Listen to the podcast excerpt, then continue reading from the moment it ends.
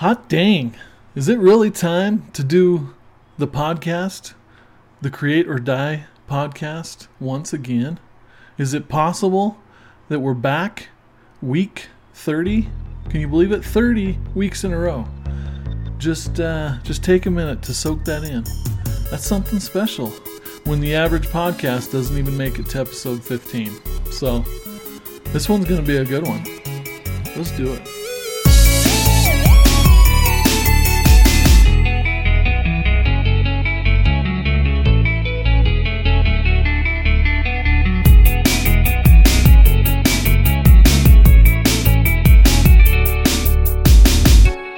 Well, you know, to get through these podcasts, a guy does a lot of talking, okay? And uh, you need to be able to wet your whistle. And I've decided to murder my thirst with a can of liquid death. Get you some of that. Oh, yeah. Well, I must say, since the last episode, the last couple of episodes really, things are picking up. People people are getting excited about uh, what it is we're putting down here on the little program. So, whatever it is you're doing, you, you, you must be telling your friends, telling your family, just like, you know, we ask, I ask, time and time again, and I appreciate that because it's paying off. It's really paying off. People, uh, people are loving the brand. They're loving uh, the guests. You know, they're even, uh, you know, picking up some new knowledge thanks to the knowledge nugs that regularly get dropped on this program. So if you're new to the podcast, you know, you want to see the humble beginnings, you want to listen to the humble beginnings, go ahead, check out those uh, past episodes. You can find these podcasts wherever podcasts can be found Apple, uh, Spotify, even YouTube. We're at create underscore or underscore die. So check that action out. The YouTube channel could use some love. It's not doing quite as well as the podcast yet, but I guarantee you that in a few months, and especially by the time we hit our year mark, we're going to be flying high, my friends. Okay? So, with all this excitement, we've been able to attract another awesome guest for all y'all. My guest today is no other than Derek Boman. Uh, he's a product design leader working in the fintech space. Okay, he's currently director of product design at Avant, whose mission focuses on providing credit products to households underserved by the traditional banking system. So, really using his design for a noble cause. Uh, in the evenings, he still he gives back even more. He teaches a 24-week online intro to UX course. He's passionate about building and developing design teams, customer centricity, and lifelong learning. He lives in Salt Lake City, Utah with his wife and his two boys. So, without further ado, welcome my good friend, Derek Boman. Okay, well, Derek, uh, thanks for agreeing to come on our little program here at uh, Create or Die. Um, it's been a long time. You know, we've known each other for uh, a little over five years now. I remember interviewing with you uh, when I first uh, was looking at joining MX, and uh, by some miracle, I, I got through. I think I, I think I uh, failed the initial interview, but but we made it happen. So thanks for that. yeah, I didn't have anything to do with that. Well, maybe I did. Yeah, yeah, I'm sure you did. I'm sure, I'm sure you did. You were the uh, one of the longtime creative gatekeepers over there, so that's awesome.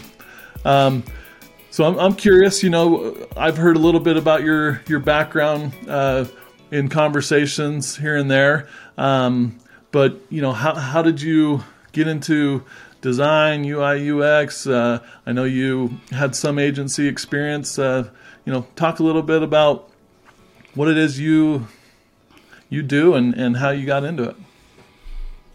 Yeah. Well, first of all, thanks for having me on the show, and I appreciate you reaching out to me. I think it's really cool what you're doing for just talking creativity and all of that, and it's, it's definitely something that I, I resonate with a lot. 'Cause Going to my background, you know, I've been, i- I've always considered myself a creative person. I was the one who was like always drawing, had just filling up notebooks of all kinds of characters and dif- different like things that I'd come up with that, you know, just had a very vivid imagination and was uh, very driven by by that all growing up. And. Uh, but I was also always around technology. My dad was a software developer, and so I had this like real interest in like creativity and technology. And then with my career just found fell into a place where I can combine those every day in my work. And I work in in UX design or product design. And uh, it affords me the opportunity to marry those two creative loves of like technology and uh, and creativity and and art and uh, you know imagination so No, that's excellent. So I, I didn't realize that uh, you started out as uh, one of those kids filling up notebooks with with little doodles and drawings. Is that something uh, you've you've kept up, or have you kind of hung that up and, and you're just not not really uh, like uh, I, I wish right? Like I, I don't do as much of that anymore. Um, the I'd say in in high school where I, I really kind of found a, a creative vibe is I fell into this class called it was called multimedia at the time. And it was just kind of like a uh, just a smattering of a bunch of different things. It was super cool that we had the ability to have a class like that, but it taught like video production and uh, video editing, filming, some HTML uh, stuff. Some uh, we did some created our own CD-ROMs, if you even remember something like that, where we made this like a program where you could like build these. Uh, it was like a person report, and then we burned it onto a CD-ROM, and you could go in and like look at a gallery and, and different stuff like that. I loved that class because it was like this perfect harmony of of those types of things. And then I thought I was gonna go into video editing as a career, actually, which I know is like more your world.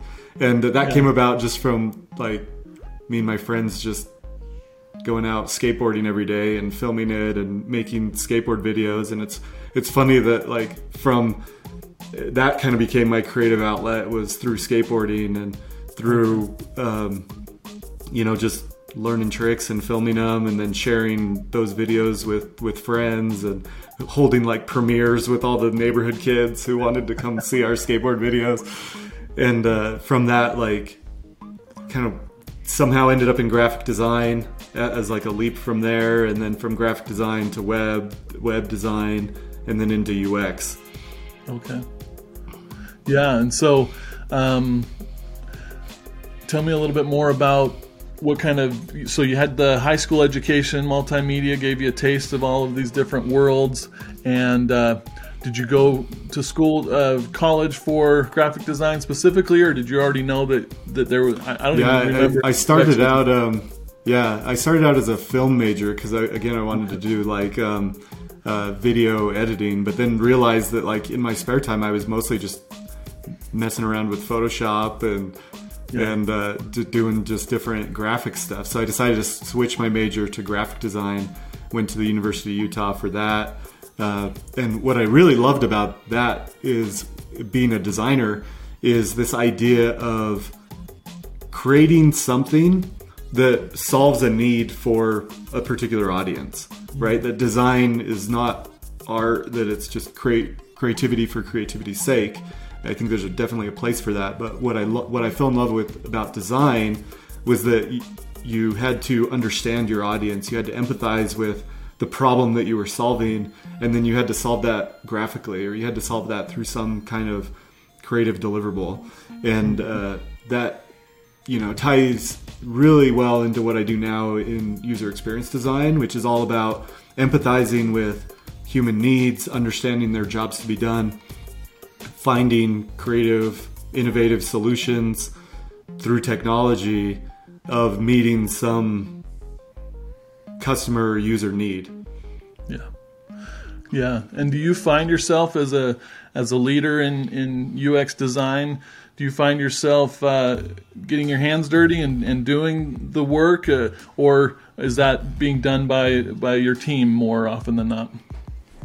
Uh, I always find time to to do some of it. Like I have a team doing a lot of things now, but it's a very small team. Uh, mm-hmm. I, I still get involved, you know, quite a bit in both the research, the UX research side of doing interviews, of prepping surveys, and just understanding customer viewpoints, as well as you know, I'll open. I'm in Figma at least you know several times a week, which wasn't always the case. And like back when I was at, had a much larger team at MX, uh, I was in there a little bit less.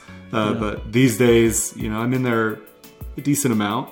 Um, you know, still playing around with some prototype ideas or early uh, innovative ideas that we want to go out and test or want to put in front of someone to learn. And you know, design is all about that, like putting something out there into the world and then getting people to respond to it. Yeah, right. And you never know how it's going to be received until you can put something in front of somebody. Mm-hmm. And I love that about like the the ability to quickly uh, prototype a, a concept and just be like, what do you think? Is that did we hit the mark? And sometimes you're not going to hit the mark. And I was just yeah. talking to someone earlier today that was concerned about a failure that she had had. She just launched uh, this new piece of our website and was worried about it. Mm-hmm. And it was like, you know, if, if everything that you ever did is just always up and to the right, was always a success, then you're probably not experimenting enough, is what I told her. I love it. And the this ability in design to put something out there and get some feedback at a prototype level or at you know just an experiment level to a certain mm-hmm. percentage of traffic or something and be like what do you what do you think? Did i do it? Did i not do it? Uh, yeah. okay maybe not. Let's iterate. Let's roll it back. Let's iterate. Yeah. No i love that. And that, uh, that's perfectly said. And and i totally agree that if uh, if everything you're doing is uh, quote unquote successful, then yeah, you're not pushing the boundaries enough, and and uh, and you need to need to go back to the drawing board. Um, so, on that note, uh, in what you do with user experience design, is there a favorite part of that process for you? Uh, for me, I think it's it's hearing the feedback and realizing when you did hit the mark. Like it's, it's you always learn even if you don't hit the mark. Even if you did have you ship something, it's a failure. You have to roll it back. You, you learn from those. But I think the ones that are the most fulfilling are when you learn that you actually did it. That you yeah. you, you created something that someone found of value. And you know, I I've got Slack channels where I'm constantly monitoring customer feedback through App Store reviews or Trustpilot reviews or different things like that, just to keep a pulse on like is what we're creating and putting out into the world is it resonating with people? Are they finding value in the things that we're creating as a business? And when you see something that that hit the mark like that's the most fulfilling part i think because then going back to the reason why we create as designers we create to solve problems to solve needs. Um, and when you realize that you've that you've done it in my, like working in finance when you see a review that you know someone had they lost a bunch of money and their credit was damaged and they were able to use the tools that you offered to build their financial health or to like rebuild their credit and send their kids to college mm-hmm.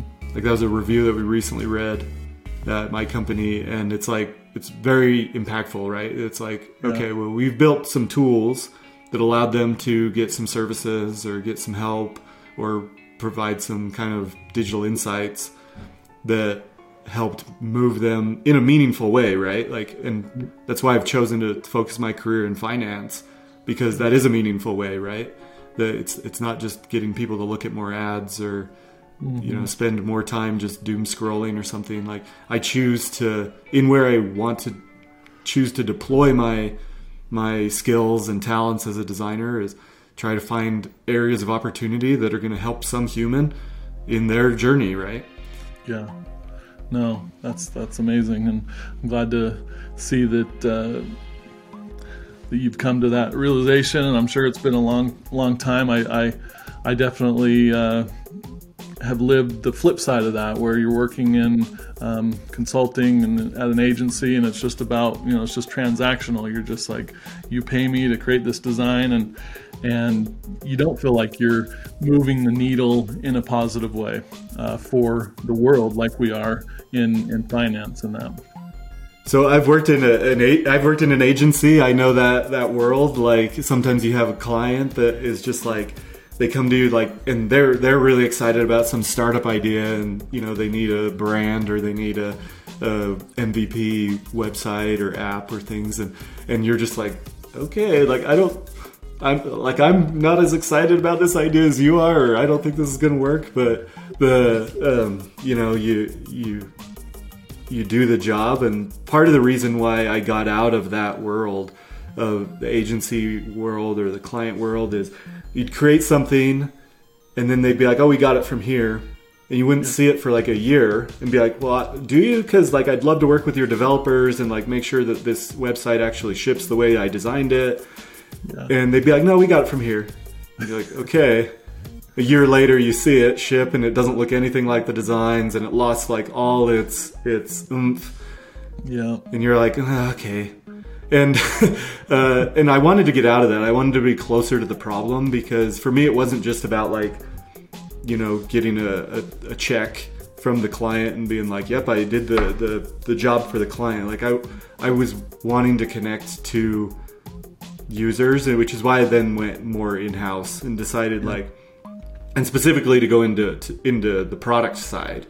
Um, and and do more more product focused UX because you create creating tools, not just you know campaigns or things that are very short lived or things mm-hmm. that um, at least for me like I, I wanted I felt more fulfilled doing something that was going to be longer lasting that was going to be you know a, a tool uh, yeah. in someone's life that was going to provide you know an application to to meet some need yeah and even in house, I mean, there's there's stakeholders. You know, even you as a, a leader in in the UX world, you've got bosses who um, have opinions. Uh, you know, how how do you juggle that? You, you, know, as a designer with all this experience in this field, um, you know, you have ideas of and and even metrics to prove why certain decisions are, are made and then you've got people maybe with uh, feedback that feels subjective uh,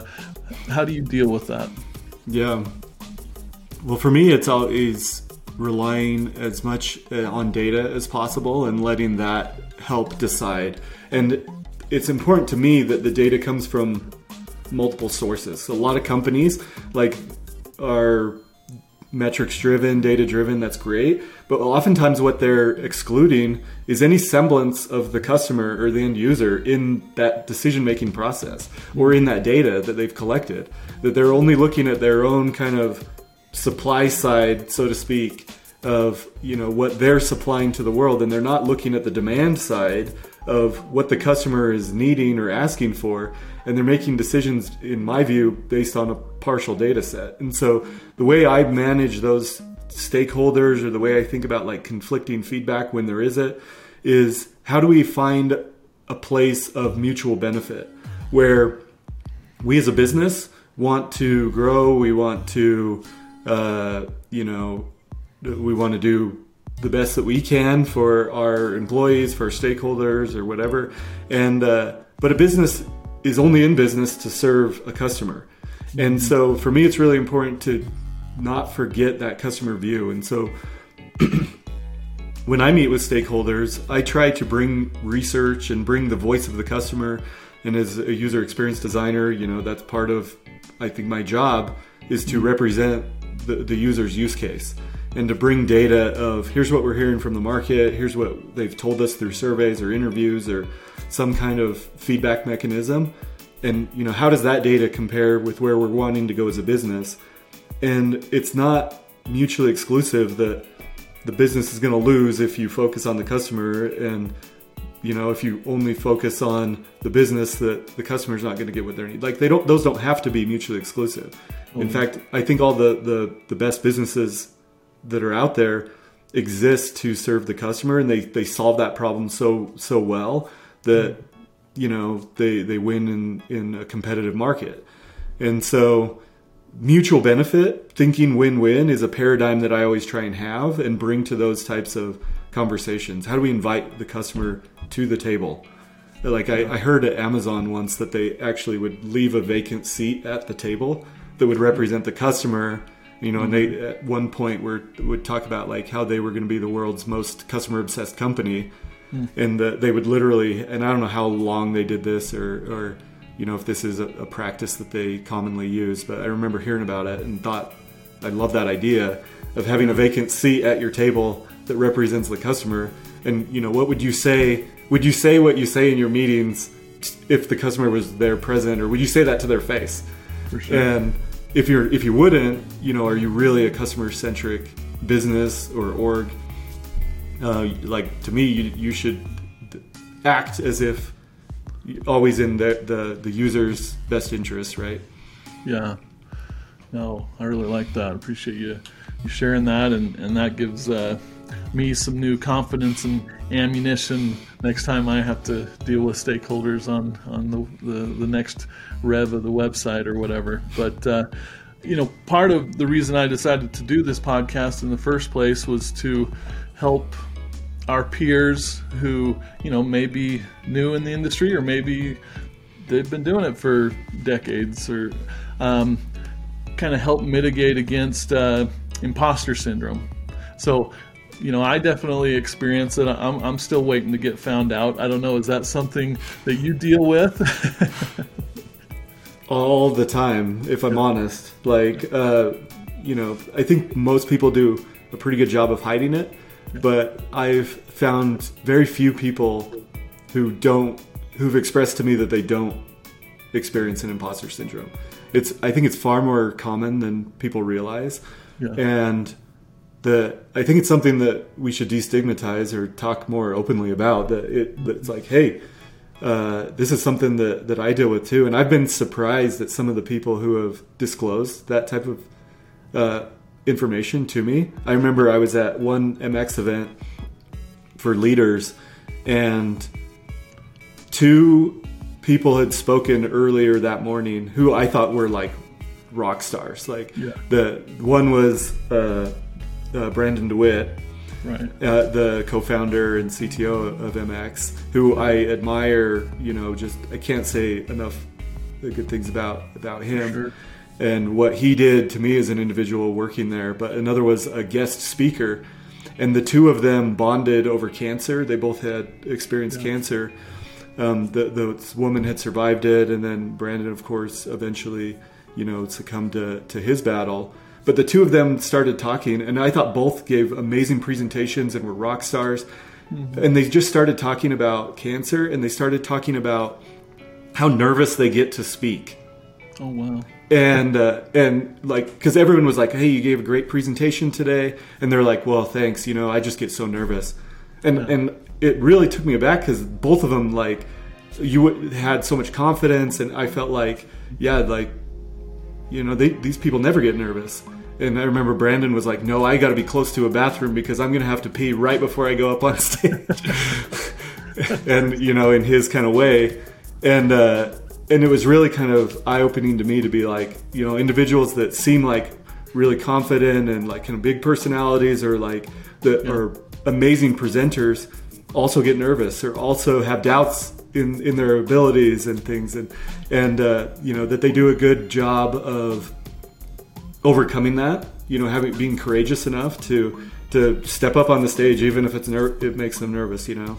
And so I, I always think back to that experience whenever I think about imposter syndrome because those are you know some individuals that I look up to and it's like hey if this if this person feels that and I would have never known like I'd known them I'd known Brandon anyway for years uh, before that point.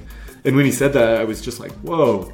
Like and if this is something that he says always happens then you know maybe it's not so bad if I feel that way too right if some of the the greatest people that I look up to Yeah. experience this on a regular basis, like I, you know, I can, I, I can overcome these things too. And I've had like a, a career coach at one point was like, he kind of had to slap me across the face almost like, or across the Zoom, so to speak, and just be like, Yeah. hey, like you need to like dial that down, the self doubt down. Like you, you know, you are, you, you you've achieved the things that you've achieved for a reason. Like I, I kept like expressing like you know, maybe I just got lucky, or everyone else that does it, like they they're skilled, and somehow I just stumbled into it. and is like, you need to stop talking that way. And she's like, you almost need to like imagine it as like a separate person that when that voice talks to you, like she even said, give him a name.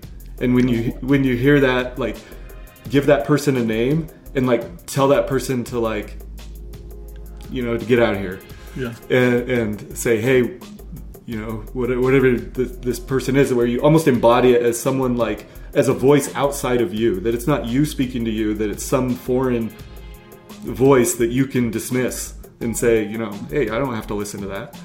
You know, I am a, I am a director. I am. I've got to this point because of what I what I've accomplished, and and be able to still with humility, but congratulate yourself and, and you know, um, be be happy with wh- where you've gotten in your career and, and acknowledge that you do have something to offer your your team members or those that report to you or those that are around you.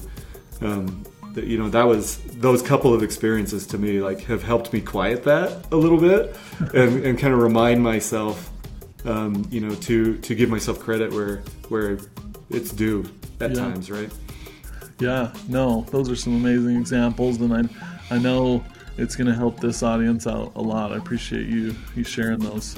And uh, speaking of this audience and, and maybe the younger version of yourself, if there was something uh, design related advice that you could give yourself, you know, 10, 15 years ago, uh, what would that be? Yeah, I, I mean, I've had amazing career mentors and people that I learned from, and I always uh, advocate for finding individuals like that. And they don't have to know that you consider them a mentor. Like, you don't have to say, Will you be my mentor? Right. Uh, but, you know, find a company or find a boss or find other individuals that inspire you creatively or that you can learn from and just learn from them.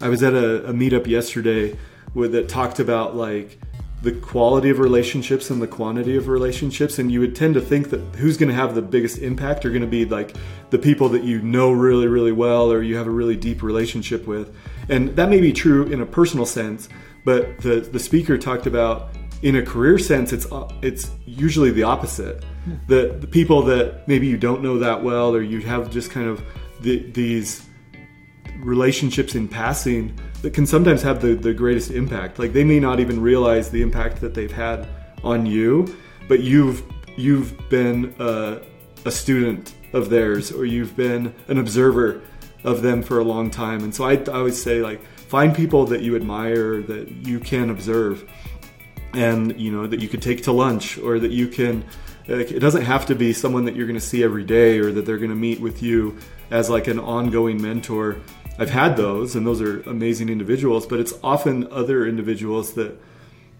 like they wouldn't even know the impact that they had with me just because i just tried to learn everything that i can and just be a student of theirs Yeah. uh, you know whether they realized it or not so that's maybe one piece of advice that I would have is like find a, a personal board of directors, so to speak, of like people that that you go to for advice or that you read their content that they produce or that you know you follow them and Yeah. uh, and uh, make sure that they're quality. You know, like and you, you you can always change out just like a board of directors at a company would change Yeah. out individuals as needs change like as you get different parts in your career like you know sub people out and uh, but always have like a certain panel so to speak of of people that that you're watching right that you learn from that are your kind of career heroes so to speak Yeah.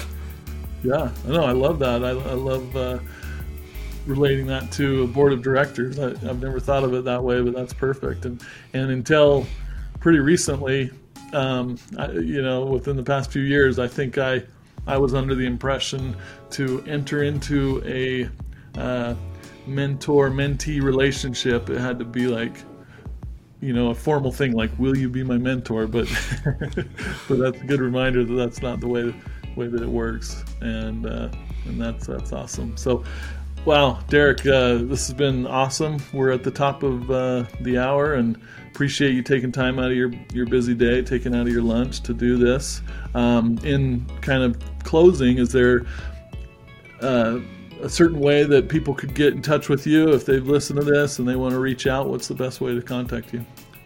Uh, LinkedIn is the best. Like I'm on there quite a bit uh, lately, and I've you know been just to what we were just talking about. Like I feel like it's my duty to give back to things there. So I've been I've been writing lately about some tips for younger designers and things. So go if people are interested, go ahead and follow me there or reach out to me. I'd love to hear like what types of information would be valuable, and if, yeah. you know if I have it and can share it, then I feel like I'm obliged to share it. So That's LinkedIn's the best. Okay, we'll we'll do that. Thanks again, Derek, and uh, you have a great rest of your day, man. Yeah, thanks. Thanks for having me, Ike. Yep. Yeah, murdered that thirst. What'd you think? Another amazing episode, am I right? Thank you once again, Derek, for joining the program. Really appreciate it.